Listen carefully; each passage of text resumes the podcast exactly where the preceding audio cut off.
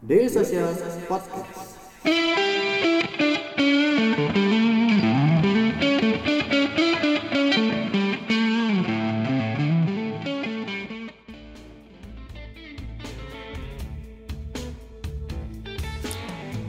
Oke, eh, mungkin ini aku bacain salah satu pertanyaan dari audiensnya DS ya Mas ya.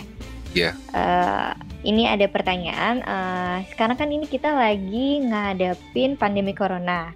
Nah, Iya. kira-kira eh, dari sejauh ini sudah berlangsung kita banyak yang WFA itu ada dampaknya nggak sih ke kulina itu sendiri? Soalnya kan mungkin eh, seperti tadi yang udah dijelasin, mungkin salah satu market yang memang disasar oleh kulina sendiri orang-orang pekerja kantoran ya yang mungkin eh, mereka biasanya pesan, oke Senin sampai Jumat akan order makanan di kulina. Nah sekarang kan orang-orang banyak yang work from home. Nah kira-kira itu berdampak nggak sih? Eh, iya, sangat gitu karena memang market kita itu memang sebenarnya orang kantoran gitu, is semua orang sekarang eh, eh, di rumah gitu. Itu impact ke omset revenue kita atau enggak? Ya pasti ya. Tapi kemudian eh, sepertinya sekarang ini sudah mulai transisi di mana orang itu eh, peta pengantaranya pun sekarang berubah gitu. Jadi pengantarannya ke rumah dan produk-produk kita juga tertransform juga dari yang tadinya itu produknya itu individual package gitu, lalu kemudian sekarang lebih banyak ke paket family gitu. Jadi eh, produk secara quantity, secara frekuensi eh, apa ya, quantity order itu turun, tapi kemudian secara ticket size itu naik karena itu jadi paket family gitu. Eh di total-total mungkin jadinya sama aja gitu. Artinya orang dulu eh, beli untuk makan siang satu orang satu porsi itu. Sekarang orang beli untuk dianterin ke rumah, tapi untuk sekalian satu family size gitu. Ada yang kemudian nggak jadi pesen, tapi kemudian ter, ter istilahnya apa ya? Ada subsidi silang dari yang tiket size-nya lebih gede itu tadi sih, gitu. Dan kita juga eh, kayak kayaknya besok itu besok itu udah launch untuk produk-produk kayak frozen makanan yang tinggal angetin gitu, ready to cook gitulah, ready to heat gitu istilahnya begitu. Oke, berarti bisa dibilang kalau dari pihak kulina sendiri eh, salah satu strategi atau solusi eh, yang ditawarkan ketika masa pandemik ini adalah eh, mengajak mitra-mitra untuk coba siapin makanan-makanan kayak semacam yang tadi frozen atau ready to cook sebagai salah satu solusi gitu ya Mas ya, Ya, bisa dibilang. Nah, ya, itu ya. inisiatifnya apakah dari mitra sendiri atau mungkin kira-kira dari pihak kulinanya kayak eh me- mengedukasi gitu mitra-mitra kalau misalnya eh, coba aja bikin produk-produknya eh, dibikin frozen atau ready to cook supaya eh, customer-nya juga bisa lebih mudah gitu. Mereka tinggal beli eh, untuk stok di rumah dan nanti mereka bisa masak sendiri atau kira-kira memang itu inisiatifnya dari mitranya sendiri.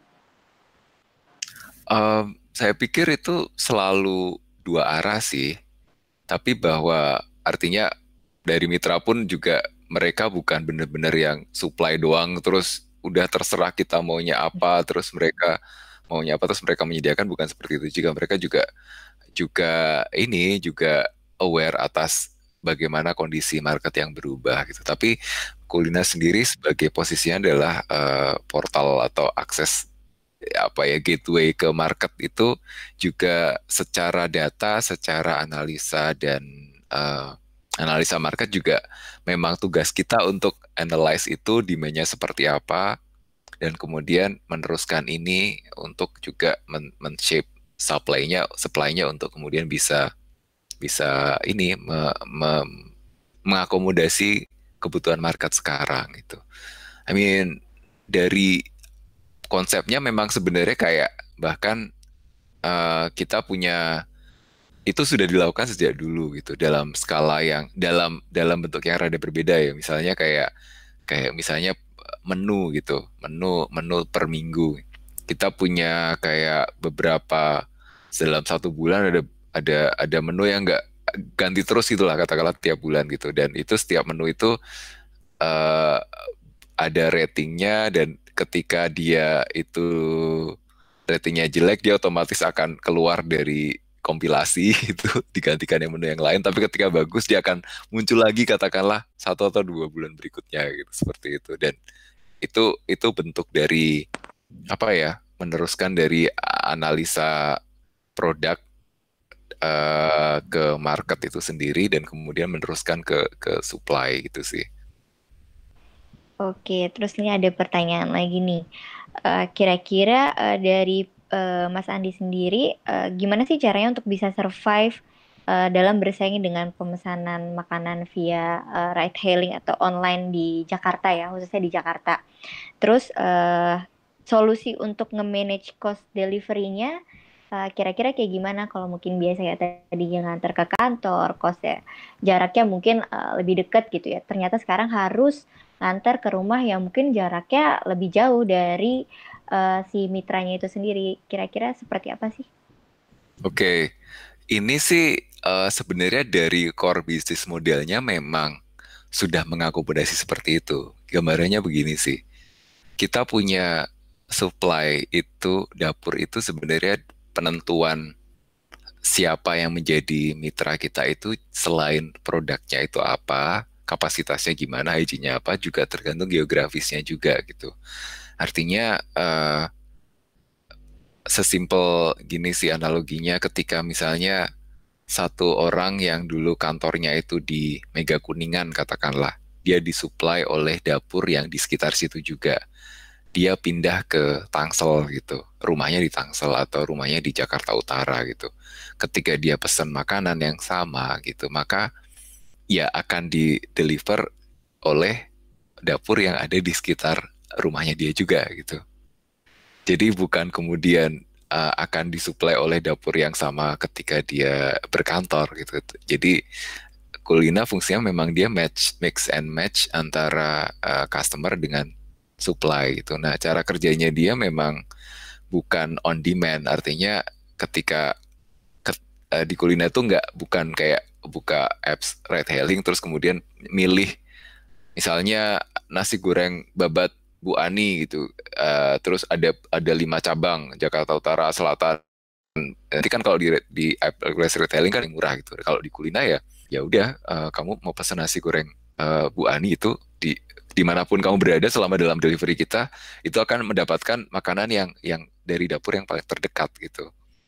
Nah, uh, kenapa bisa uh, delivery cost itu bisa sampai udah termasuk dalam setiap kali nggak nggak bayar lagi dan itu kita nggak subsidi itu karena itu semua di pool satu kayak satu rider gitu misalnya misalnya ride hailing ya uh, pesen martabak gitu ya udah pesen satu martabak dianterin si si uh, abang delivery kurirnya itu kan dia datang ngambil martabak itu kemudian nganterin ke kita gitu. Satu-satu gitu one on one namanya. Tapi kalau di kulina itu ketika order gitu katakanlah aku mau order buat besok makan siang gitu. Nah ada ratusan atau bahkan ribuan orang yang order juga itu dan di malam hari itu sistem kita akan match uh, apa secara geolocation gitu dan kemudian maximize capacity tiap rider itu tadi jadi satu jadi ketika besoknya itu dianterin makanannya itu itu nggak sekalian, nggak cuma satu nggak cuma nganterin makan lu doang gitu, tapi juga nganterin orang-orang yang nganterin dari dapur yang sama dan nganterin ke rumah rumah-rumah yang ada di sekitarmu gitu. Gitu jadinya. Jadi makanya oh, bisa sangat-sangat efisien.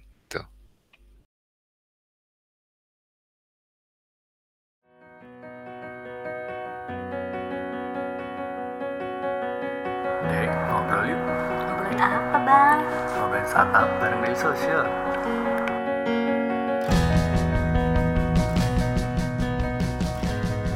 Daily Social Podcast. Oke, uh, terus uh, mungkin kita bisa tahu juga ya Mas ya di saat era-era pandemi kayak gini, uh, kita udah bisa lihat berita-berita sebenarnya banyak banget orang-orang yang memang menggeluti bisnis kuliner ini banyak banget nih yang terdampak. karena mungkin uh, restorannya harus tutup dan segala macam. Kira-kira uh, sebagai orang yang memang juga menggeluti dunia bisnis kuliner, apakah uh, ada strategi khusus yang dilakukan atau mungkin ada saran yang mungkin bisa dilakukan oleh orang-orang uh, di luar sana yang memang mereka juga sebagai pelaku bisnis kuliner? Kira-kira dari Mas Andi pandangannya seperti apa sih? Um, ya, hmm, apa ya sarannya? Ya?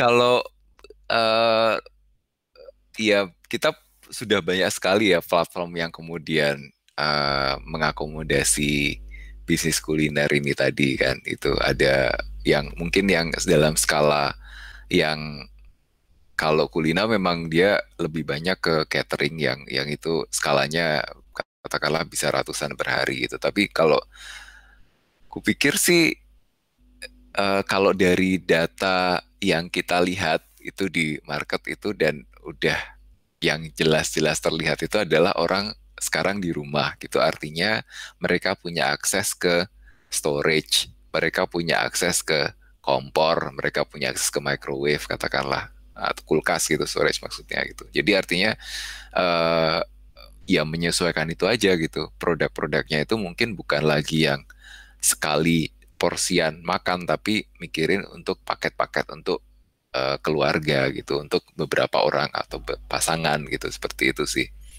Dan itu by default ketika orang pesen katakanlah untuk tiga porsi tapi deliverynya kan costnya cuma satu itu juga bisa jadi lebih murah gitu jadi jatuhnya gitu. Itu dari sudut pandang customer itu sih. Daripada uh, tetap kekeh produknya itu per porsi satu satuan gitu dan dan uh, dengan itu apa ya di paket dalam konsep itu orang makan siang di kantor gitu. Jadi karena sangat-sangat ini landscape-nya udah berubah sekali sih gitu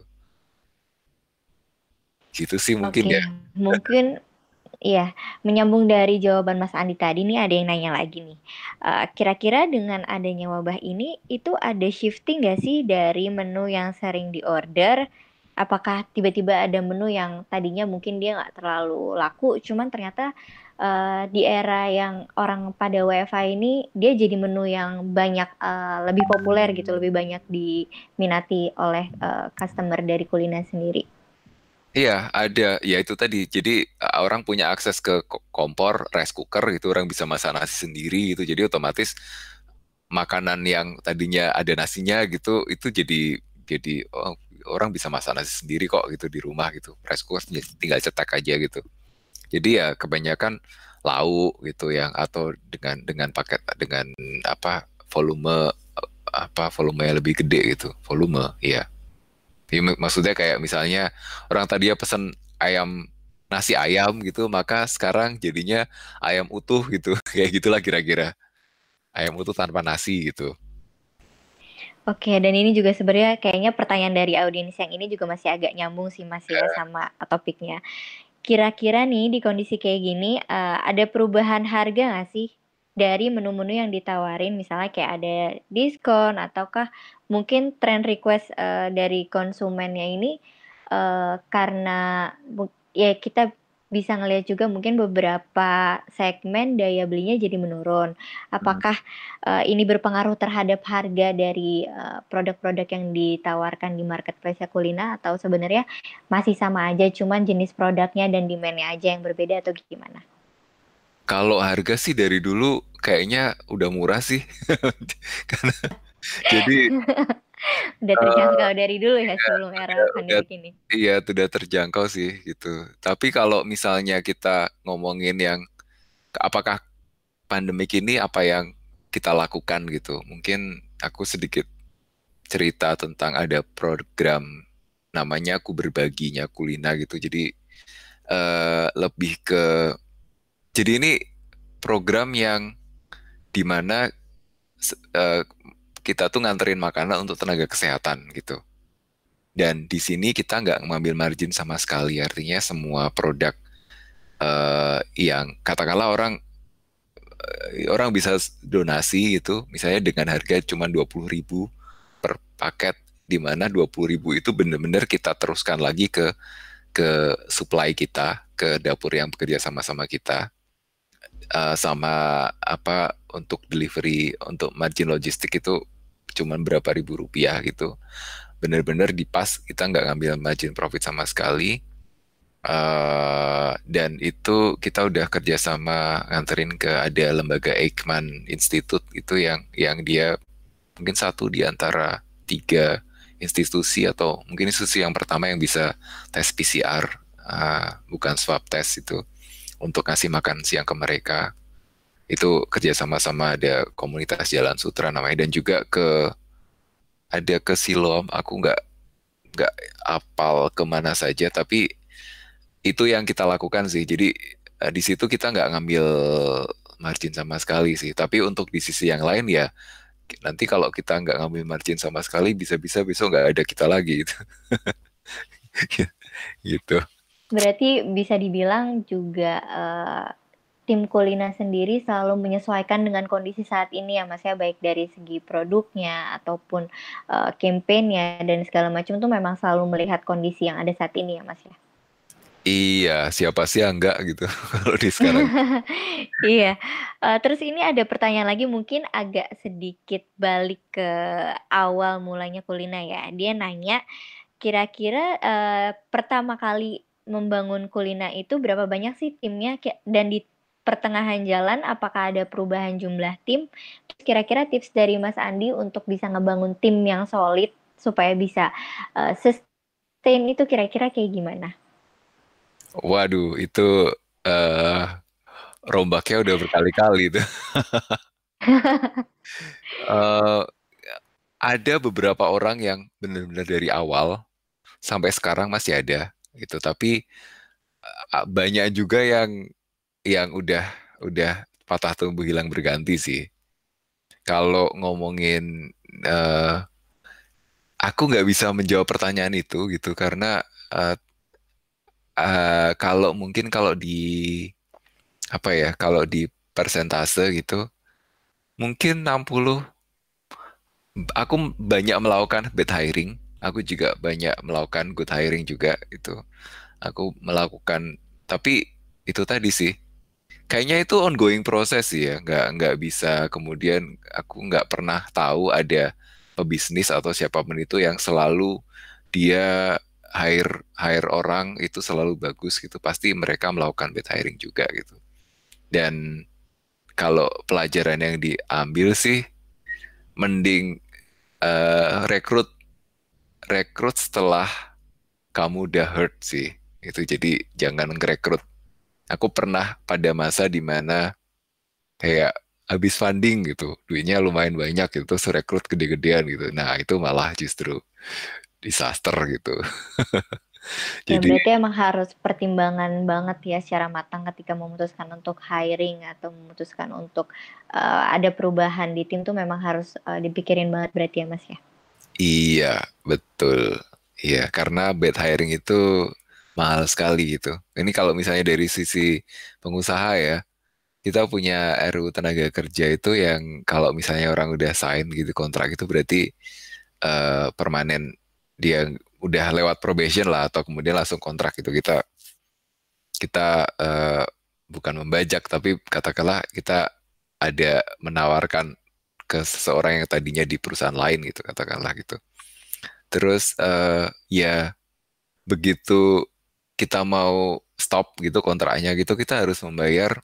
Ini kalau dari sisi ini ya dari sisi tenaga kerja ya eh, RU tenaga kerja kita harus membayar uh, tiga kali gaji kan gitu. Itu costnya gitu gede gede banget sebenarnya gitu. Jadi katakanlah ya beta air itu satu kalau dari finansial. Kemudian yang kedua itu ya dari moral dari orang-orang yang tim kita gitu. Sekali ada satu orang yang itu bad influence juga semuanya juga akan terpengaruh gitu sih. Jadi very careful dan harus uh, hati-hati. Careful dan hati-hati ya. Careful dan harus harus sesuai hmm. sama kulturnya juga sih itu Jangan lupa subscribe Ngobrolin Startup Daily Social Podcast di SoundCloud, Spotify, atau aplikasi podcast favorit kamu. Oke. Uh, terus ini ada yang nanya lagi nih, mungkin dia interest kali ya buat join sebagai mitra. Dia nanya nih, kira-kira uh, model bisnisnya kayak gimana sih? Apakah marginnya based on percentage dari uh, harga mitra kulina atau gimana? Ada yang percentage, ada yang kemudian uh, kita kayak beli uh, itu tergantung dari harga jual sebenarnya gitu. Ketika harga jual kita kita jual ke publik itu 17.500 sudah termasuk ongkos kirim gitu atau 20.000 termasuk ongkos kirim gitu itu kita nggak lagi percentage tapi kita kayak borongan gitu. Kita kayak beli harganya sekian gitu. Uh, ngambil uh, per porsi dan itu dalam kontrak dalam setahun eh se dan gitu katakan bulan dan minimal uh, produk gitu nah ini ini secara teknis aku nggak bisa secara detail gitu nggak nggak nggak mungkin aturannya juga udah rada bergeser ke kiri ke kanan gitu. Tapi kira-kira sih ada dua tipe gitu. Itu yang satu kita beli fixed price untuk uh, produk harga range yang lumayan dari mungkin tujuh belas setengah sampai berapa tiga puluh ribu mungkin ya uh, uh, dan untuk yang produk yang harganya lebih mahal katakanlah uh, 50 ribu, 60 ribu, 70 ribu gitu, kita charge by percentage gitu. Jadi uh, mau dijual berapa kita ngambil margin sekian gitu sih. Nah untuk lebih jelasnya bisa nanti ke websitenya kuliner.id di situ ada daftar jadi mitra gitu. Nanti klik. Iya, bisa cari informasi lebih lanjut. Iya, ya, Mas, ya. atau di sosial medianya Kulina itu ada di mana-mana Instagram, di Twitter gitu. Nanya aja langsung di situ. Oke. Okay. Terus, uh, ada pertanyaan lagi nih, uh, kira-kira ini kan kita bisa ngeliat sebenarnya Kulina ini bisa dibilang platform ya atau marketplace yang memang basisnya teknologi. Maklar. Nah iya, maklar maklar untuk bisnis kuliner. Nah, kira-kira kalau dari saran Mas Andi sendiri ketika orang-orang di luar sana nih, mereka pengen, uh, berinovasi atau bertransformasi sejarah digital, apakah, uh, mereka dari awal kayak misalkan ini kan marketplace untuk bisnis kuliner, apakah mereka dari awal tuh sebenarnya harus tahu dulu tentang bisnis kuliner atau mereka memang harus tahu pernah be, e, bergelut di bidang itu atau siapa aja bisa atau gimana? Kalau dari perspektif Mas Andi sendiri mungkin bisa sharing? Uh, ini bukan aku nggak menakut-nakuti sih, tapi nggak gampang juga sebenarnya gitu. Jadi kalau misalnya mau katakanlah bergelut di bidang kuliner gitu, ya sebenarnya irisannya ya pertama dari dari market dulu lah gitu. Tahu tahu apa apa apa yang dibutuhkan market dari ini ngomongin produk gitu. Karena kuliner bisnis F&B di internet pakai digital itu tetap aja ujungnya adalah physical product yang itu dimakan gitu.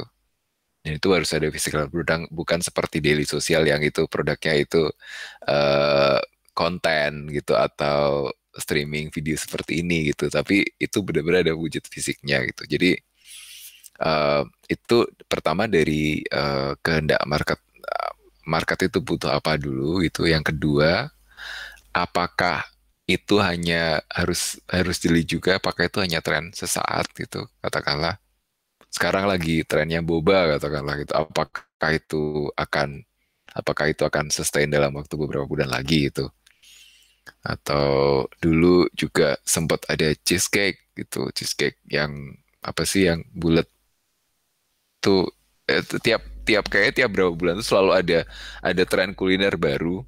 Dan setiap ada tren baru nanti yang lama itu akan fade out gitu. Nah, nggak apa-apa juga gitu kalau misalnya tiba-tiba bikin produk yang berdasarkan tren. Tapi udah siap juga untuk switch ketika itu udah nggak jadi tren lagi. Atau opsi berikutnya ya emang uh, evergreen produk itu kayak yang dilakukan kuliner itu evergreen gitu. Jadi ya it's daily meals itu orang setiap orang makan tiap hari gitu. Nggak dia nggak nggak akan lekang oleh waktu gitu. Atau masakan Padang gitu itu ya udah ada terus gitu atau warung Tegal gitu itu ada terus gitu atau yang udah bertahun-tahun martabak gitu atau pisang goreng gitu itu udah ada terus gitu tapi kalau yang kayak apa sih cheese uh, minuman pakai cheese gitu atau dalgona gitu. Itu Iya. kayak yang yang Musiman. iya eh, mungkin satu dua minggu lagi udah orang udah enak kali itu sih. Oke, ya mungkin udah cukup kali ya Mas berhubung waktu kita juga cukup terbatas. Eh, kita dari DS mungkin mau ngucapin terima kasih buat Mas Andi buat sharingnya, insight-nya bagus banget buat eh, audiensnya DS juga. Eh, mungkin kalau misalkan eh, audiens dari DS semua yang nonton di sini pengen kontak-kontakan langsung sama Mas Andi atau pengen nanya informasi lebih lanjut tentang kulina, bisa kontak ke Twitternya Mas Andi ya? Iya. Eh, di Talkin Andy. Di sini nanti kita akan ya? eh, tulis juga di subscription boxnya juga gitu. Nah mungkin juga kalau misalkan ada teman-teman yang ketinggalan sesinya baru ikut di tengah-tengah, bisa juga cek di podcastnya kita. Kita akan ada podcastnya juga eh, untuk yang eh, sesi SS kali ini atau bisa cari informasinya juga di Telegram grupnya eh, Daily Social, sosial media Daily Social. Kita biasa akan selalu post untuk pembicara dan topiknya untuk selanjutnya di mana bisa langsung cek di Instagram kita. Mungkin itu dulu aja. Terima kasih banyak Mas Andi untuk waktunya. Semoga next time kita bisa ngobrol-ngobrol lagi. Dan untuk semua audiens yang udah nyaksiin Selasa Startup, makasih. Sampai ketemu di Selasa Startup minggu depan. Selamat malam. Dah.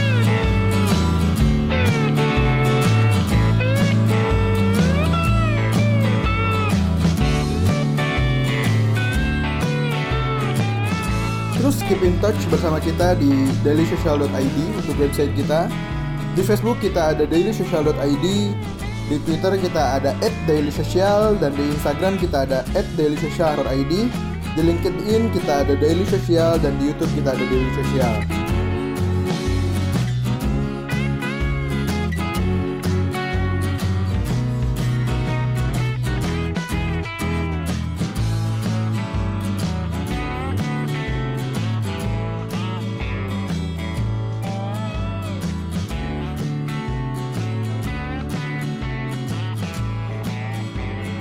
Daily Social Podcast.